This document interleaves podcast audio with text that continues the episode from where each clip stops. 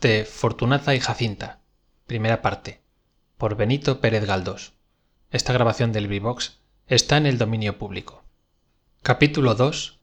Santa cruz y arnáiz vistazo histórico sobre el comercio matritense.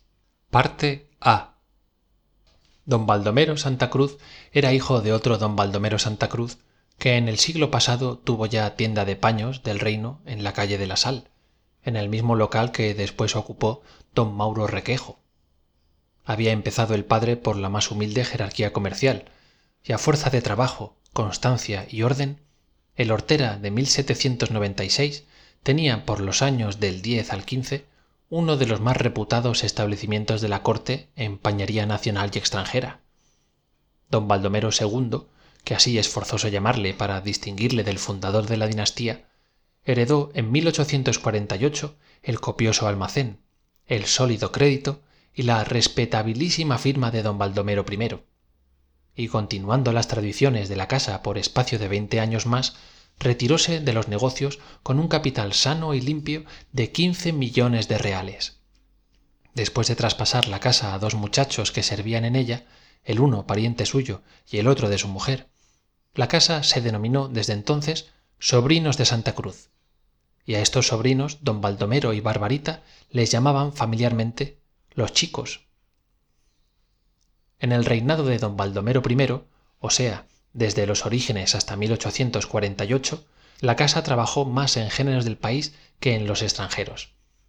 Ezcaray y prado luengo la surtían de paños brihuega de bayetas antequera de pañuelos de lana en las postrimerías de aquel reinado fue cuando la casa empezó a trabajar en géneros de fuera y la reforma arancelaria de lanzó a don baldomero ii a mayores empresas.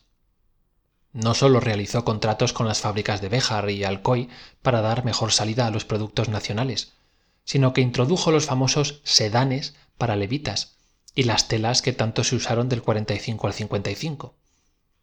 aquellos patencures anascotes cúbicas y chinchillas que ilustran la gloriosa historia de la sastrería moderna. Pero de lo que más provecho sacó la casa fue del ramo de capotes y uniformes para el ejército y la milicia nacional no siendo tampoco despreciable el beneficio que obtuvo del artículo para capas el abrigo propiamente español que resiste a todas las modas de vestir como el garbanzo resiste a todas las modas del comer. Santa cruz bringas y arnáiz el gordo monopolizaban toda la pañería de madrid y surtían a los tenderos de la calle de atocha de la cruz y toledo. En las contratas de vestuario para el ejército y milicia nacional ni santa cruz ni arnáiz ni tampoco bringas daban la cara. Aparecía como contratista un tal albert de origen belga que había empezado por introducir paños extranjeros con mala fortuna. Este albert era hombre muy para el caso activo despabilado seguro en sus tratos aunque no estuvieran escritos. Fué el auxiliar eficacísimo de redonda en sus valiosas contratas de lienzos gallegos para la tropa. El pantalón blanco de los soldados y de cuarenta años ha sido origen de grandísimas riquezas. Los fardos de coruñas y viveros dieron a redonda y al tal albert más dinero que a los santa cruz y a los bringas los capotes y levitas militares de béjar. Aunque en rigor de verdad estos comerciantes no tenían por qué quejarse. Albert murió el dejando una gran fortuna que heredó su hija casada con el sucesor de muñoz el de la inmemorial ferretería de la calle de tintoreros. En el reinado de don baldomero ii las prácticas y procedimientos comerciales se apartaron muy poco de la rutina heredada. Allí no se supo nunca lo que era un anuncio en el diario ni se emplearon viajantes para extender por las provincias limítrofes el negocio. El refrán de el buen paño en el arca se vende era verdad como un templo en aquel sólido y bien reputado comercio. Los detallistas no necesitaban que se les llamase a son de cencerro ni que se les embaucara con artes charlatánicas. Demasiado sabían todos el camino de la casa y las metódicas y honradas costumbres de ésta la fijeza en los precios los descuentos que se hacían por pronto pago los plazos que se daban y todo lo demás concerniente a la buena inteligencia entre vendedor y parroquiano.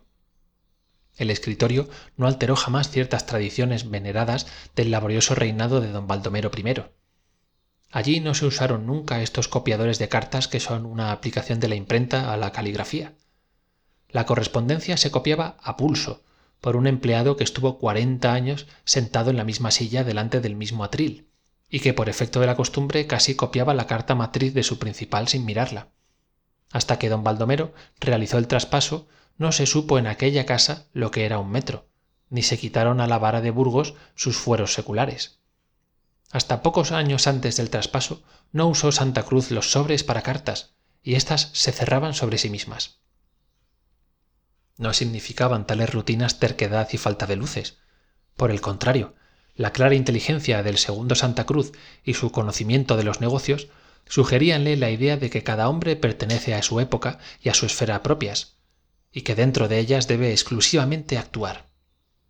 Demasiado comprendió que el comercio iba a sufrir profunda transformación y que no era él el llamado a dirigirlo por los nuevos y más anchos caminos que se le abrían.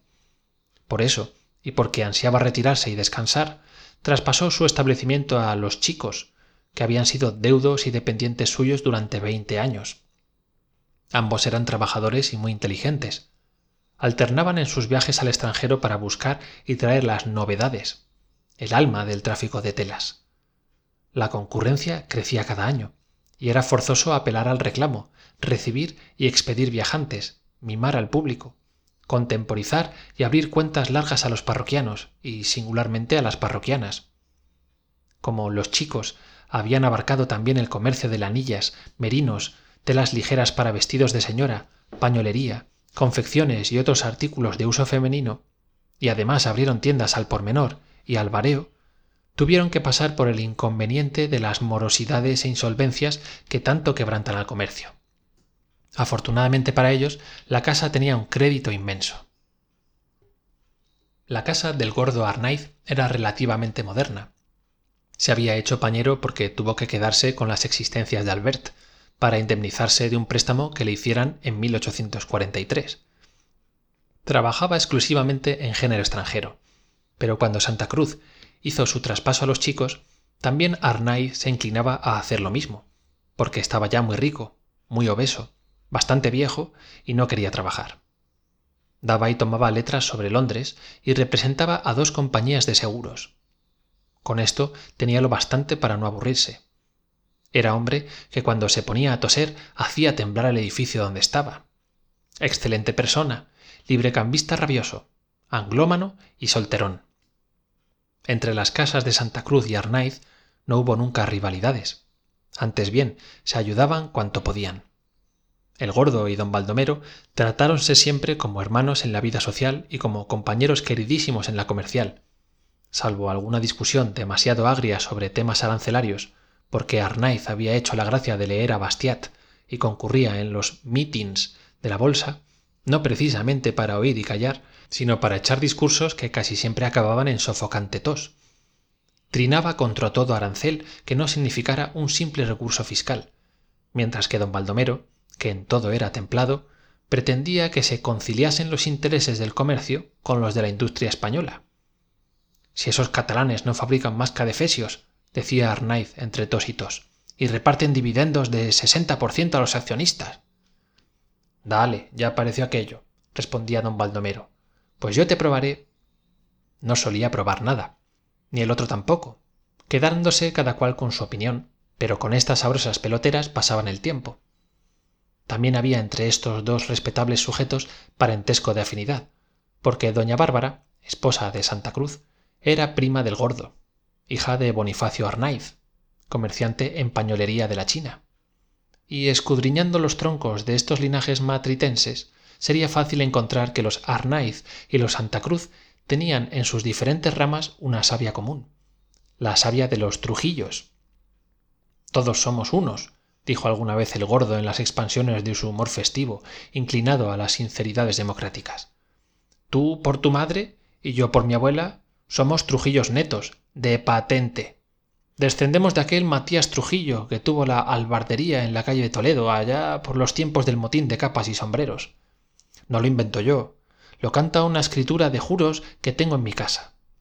Por eso le he hecho ayer a nuestro pariente ramón trujillo ya sabéis que me le han hecho conde le he dicho que adopte por escudo un frontil y una jáquina con un letrero que diga pertenecía babieca nació barbarita arnaiz en la calle de postas esquina al callejón de san cristóbal en uno de aquellos oprimidos edificios que parecen estuches o casas de muñecas.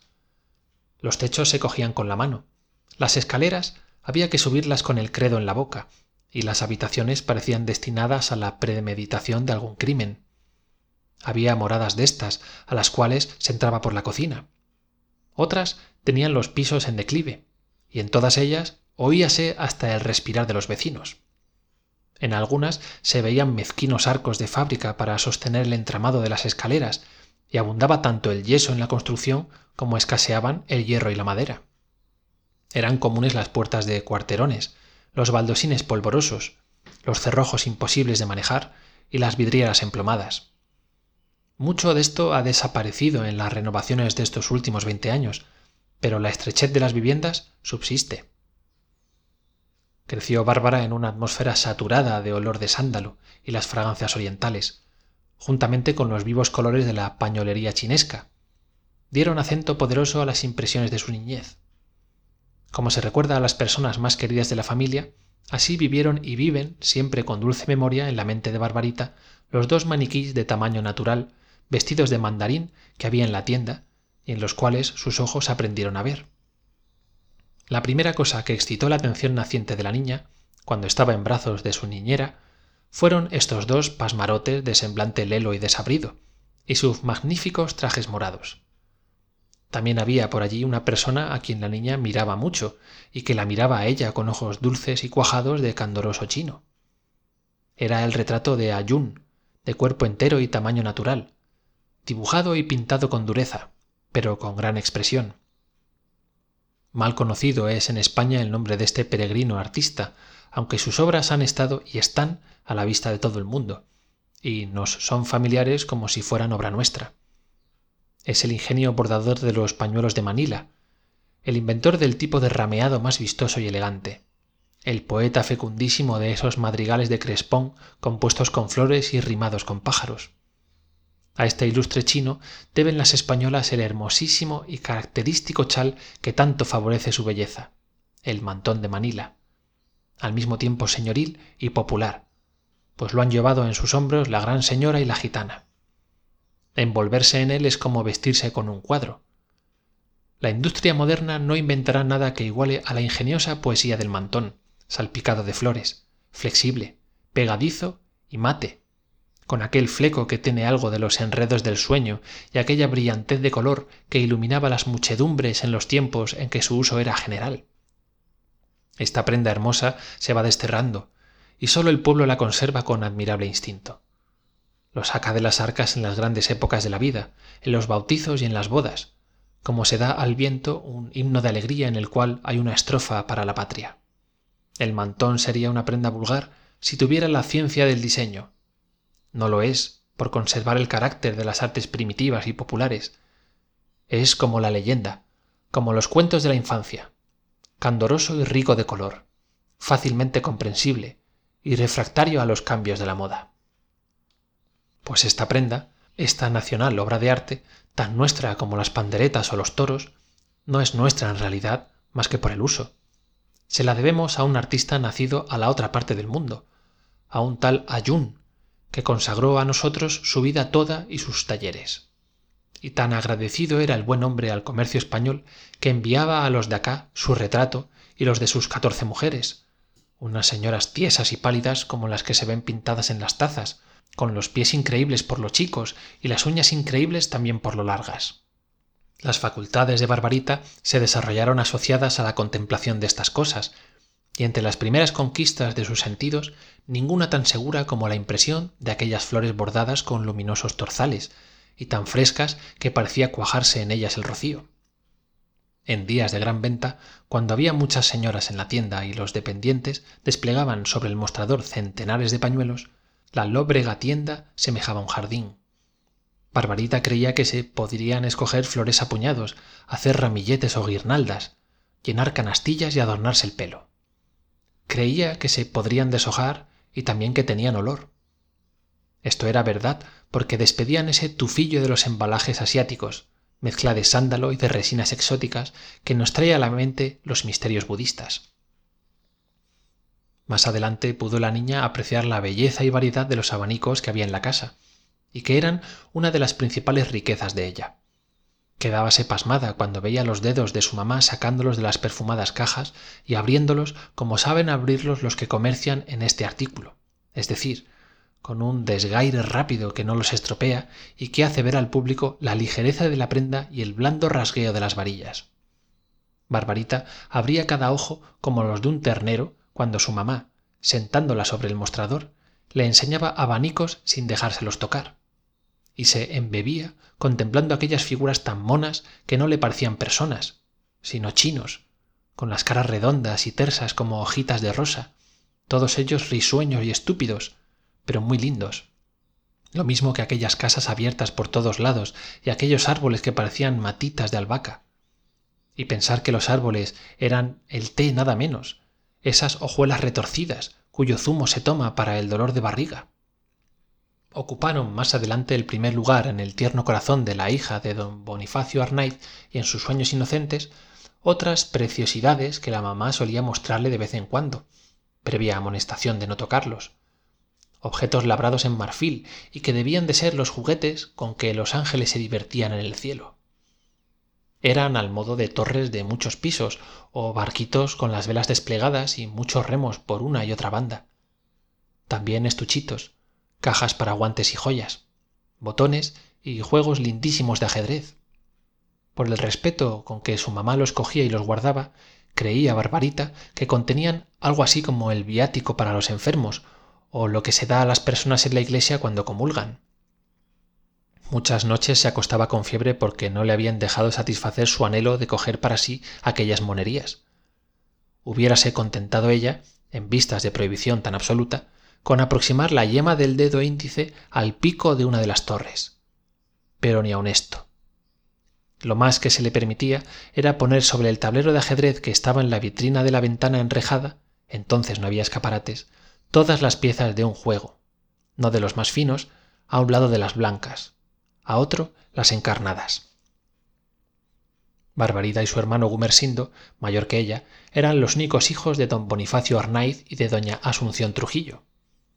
Cuando tuvo edad para ello, fue a la escuela de una tal doña Calixta, situada en la calle Imperial en la misma casa donde estaba el fiel contraste.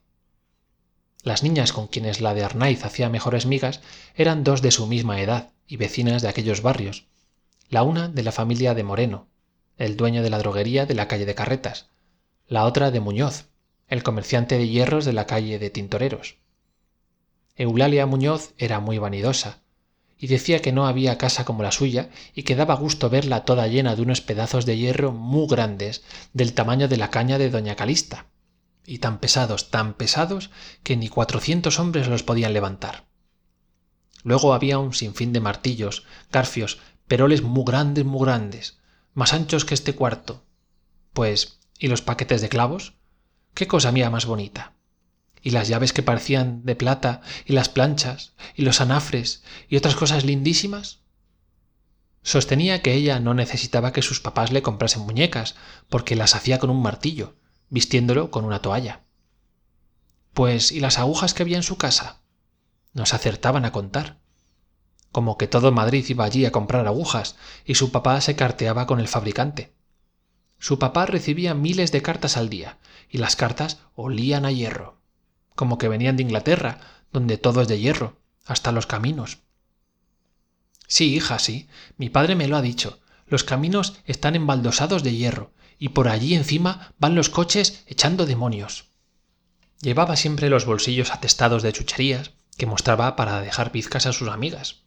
Eran tachuelas de cabeza dorada, corchetes, argollitas pavonadas, hebillas, pedazos de papel de lija, vestigios de muestrarios y de cosas rotas o descabaladas.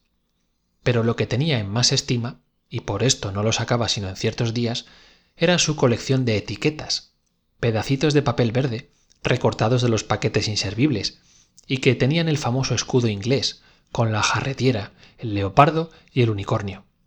En todas ellas se leía Birmingham. ¿Veis?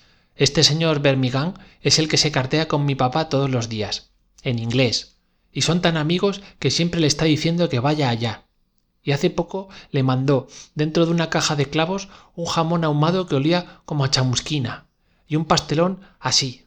Mirad el tamaño del brasero de doña calixta que tenía dentro muchas pasas chiquirritinas y picaba como una guindilla. Pero muy rico hijas muy rico.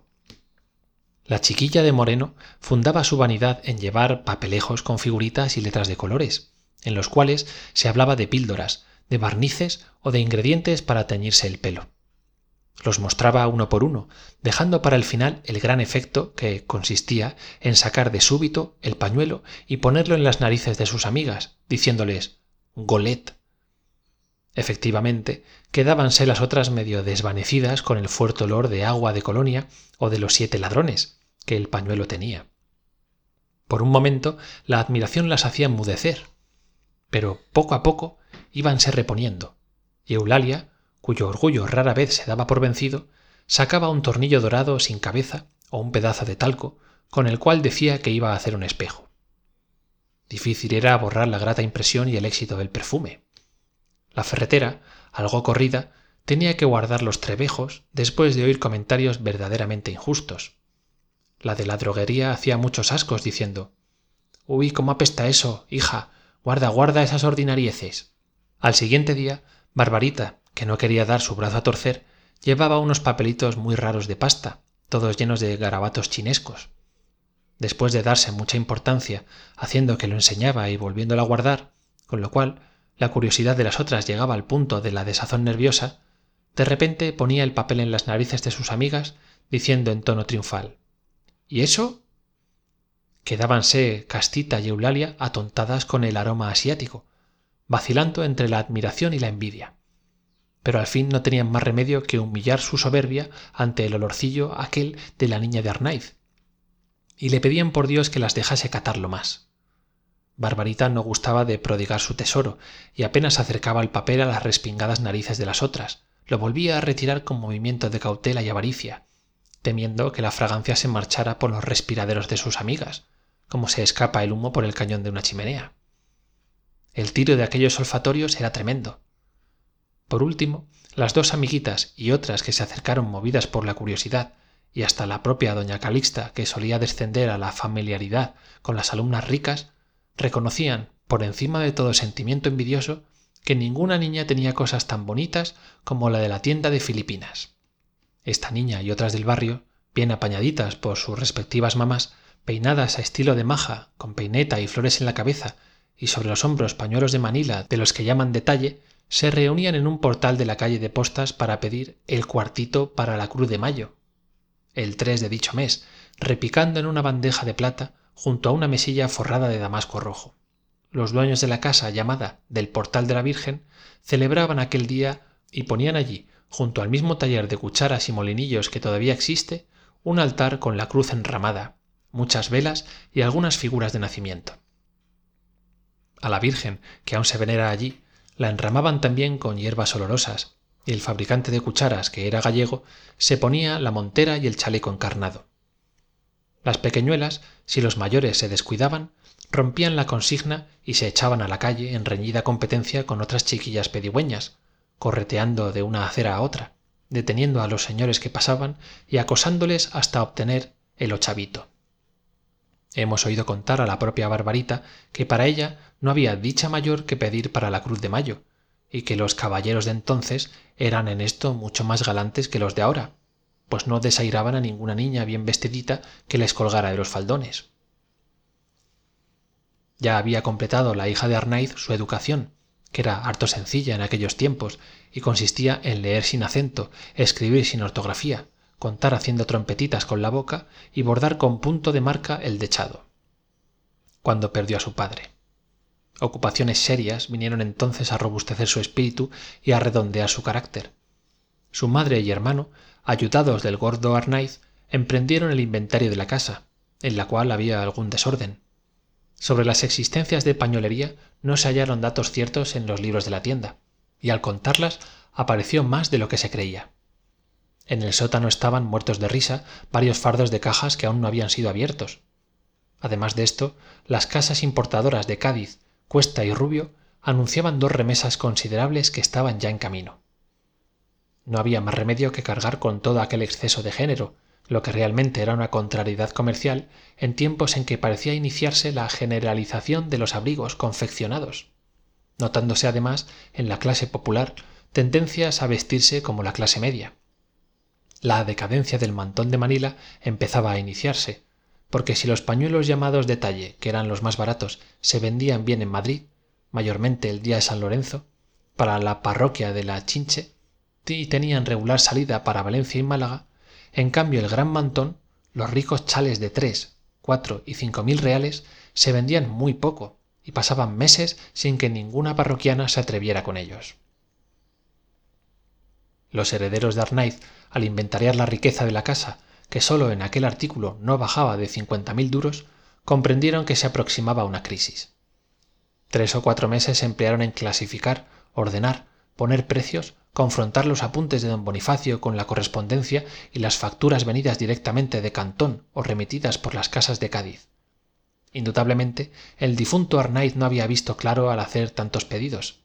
Se cegó deslumbrado por cierta alucinación mercantil tal vez sintió demasiado el amar al artículo y fue más artista que comerciante. Había sido dependiente y socio de la compañía de filipinas liquidada en y al emprender por sí el negocio de pañolería de cantón creía conocerlo mejor que nadie.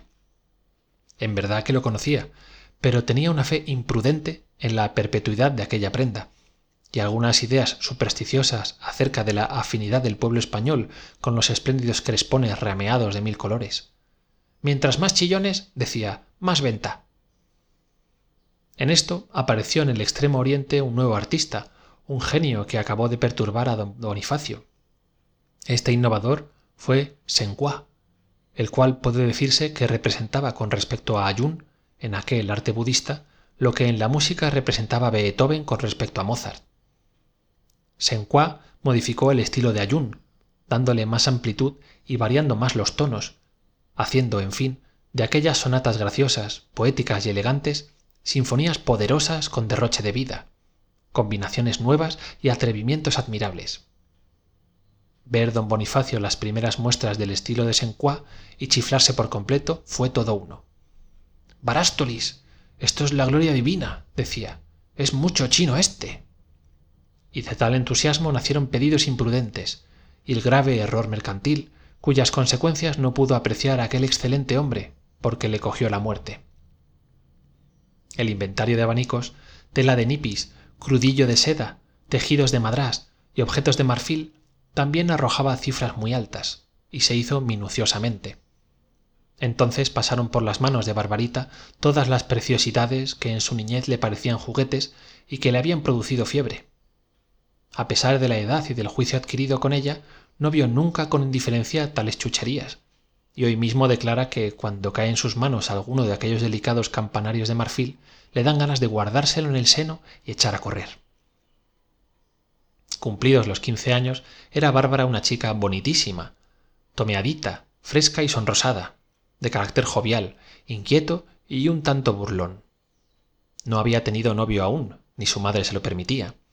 Diferentes moscones revoloteaban alrededor de ella sin resultado. La mamá tenía sus proyectos y empezaba a tirar acertadas líneas para realizarlos. Las familias de santa cruz y arnaiz se trataban con amistad casi íntima y además tenían vínculos de parentesco con los trujillos.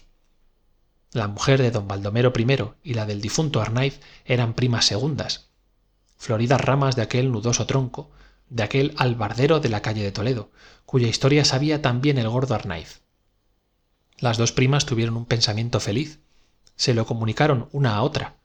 Asombráronse de que se les hubiera ocurrido a las dos la misma cosa. Ya se ve era tan natural y aplaudiéndose recíprocamente resolvieron convertirlo en realidad dichosa. Todos los descendientes del extremeño aquel de los aparejos borricales se distinguían siempre por su costumbre de trazar una línea muy corta y muy recta entre la idea y el hecho. La idea era casar a baldomero con barbarita muchas veces había visto la hija de arnaiz al chico de santa cruz pero nunca le pasó por las mientes que sería su marido porque el tal no sólo no le había dicho nunca media palabra de amores sino que ni siquiera la miraba como miran los que pretenden ser mirados. Baldomero era juicioso muy bien parecido fornido y de buen color cortísimo de genio sosón como una calabaza y de tan pocas palabras que se podían contar siempre que hablaba. Su timidez no decía bien con su corpulencia tenía un mirar leal y cariñoso como el de un gran perro de aguas. Pasaba por la honestidad misma. Iba a misa todos los días que lo mandaba la iglesia. Rezaba el rosario con la familia. Trabajaba diez horas diarias o más en el escritorio sin levantar cabeza. Y no gastaba el dinero que le daban sus papás. A pesar de estas raras dotes barbarita si alguna vez le encontraba en la calle o en la tienda de arnaiz o en la casa lo que acontecía muy pocas veces le miraba con el mismo interés con que se puede mirar a una saca de carbón o un fardo de tejidos. Así es que se quedó como quien ve visiones cuando su madre cierto día de precepto al volver de la iglesia de santa cruz donde ambas confesaron y comulgaron le propuso el casamiento con baldomerito. Y no empleó para esto circunloquios ni diplomacias de palabra sino que se fue al asunto con estilo llano y decidido. Ah la línea recta de los trujillos aunque barbarita era desenfadada en el pensar pronta en el responder y sabía sacudirse una mosca que le molestase en caso tan grave se quedó algo mortecina y tuvo vergüenza de decir a su mamá que no quería maldita cosa al chico de santa cruz. Lo iba a decir pero la cara de su madre parecióle de madera. Vio en aquel entrecejo la línea corta y sin curvas la barra de acero trujillesca y la pobre niña sintió miedo. Ay qué miedo bien conoció que su madre se había de poner como una leona si ella se salía con la inocentada de creer más o menos. Callóse pues como en misa y a cuanto la mamá le dijo aquel día y los subsiguientes sobre el mismo tema del casorio respondía con signos y palabras de humilde aquiescencia. No cesaba de sondear su propio corazón en el cual encontraba a la vez pena y consuelo. No sabía lo que era el amor tan solo lo sospechaba. Verdad que no quería a su novio pero tampoco quería a otro. En caso de querer alguno este alguno podía ser aquel.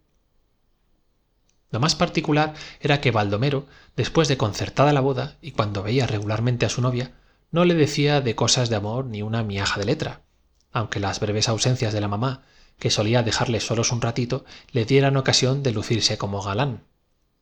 Pero nada aquel zagalote guapo y desabrido no sabría salir en su conversación de las rutinas más triviales. Su timidez era tan ceremoniosa como su levita de paño negro de lo mejor de sedán y que parecía usada por él como un reclamo del buen género de la casa. Hablaba de los reverberos que había puesto el marqués de pontejos del cólera del año anterior de la degollina de los frailes y de las muchas casas magníficas que se iban a edificar en los solares de los derribados conventos todo esto era muy bonito para dicho en la tertulia de una tienda pero sonaba a cencerrada en el corazón de una doncella que no estando enamorada tenía ganas de estarlo. También pensaba barbarita oyendo a su novio que la procesión iba por dentro y que el pobre chico a pesar de ser tan grandullón no tenía alma para sacarla fuera. Me querrá se preguntaba la novia. Pronto hubo de sospechar que si baldomerito no le hablaba de amor explícitamente era por pura cortedad y por no saber cómo arrancarse pero que estaba enamorado hasta las gachas reduciéndose a declararlo con delicadezas complacencias y puntualidades muy expresivas. Sin duda el amor más sublime es el más discreto y las bocas más elocuentes aquellas en que no pueden entrar ni una mosca. Mas no se tranquilizaba la joven razonando así y el sobresalto y la incertidumbre no la dejaban vivir. Si también le estaré yo queriendo sin saberlo pensaba o no interrogándose y respondiéndose con toda lealtad resultaba que no le quería absolutamente nada. Verdad que tampoco le aborrecía. Y algo íbamos ganando. Y en este desabridísimo noviazgo pasaron algunos meses al cabo de los cuales baldomero se soltó y despabiló algo.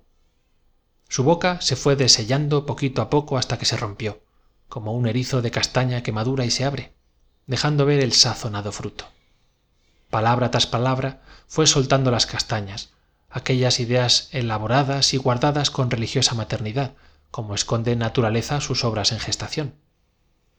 Llegó por fin el día señalado para la boda que fue el de mayo de y se casaron en santa cruz sin aparato instalándose en la casa del esposo que era una de las mejores del barrio en la plazuela de la leña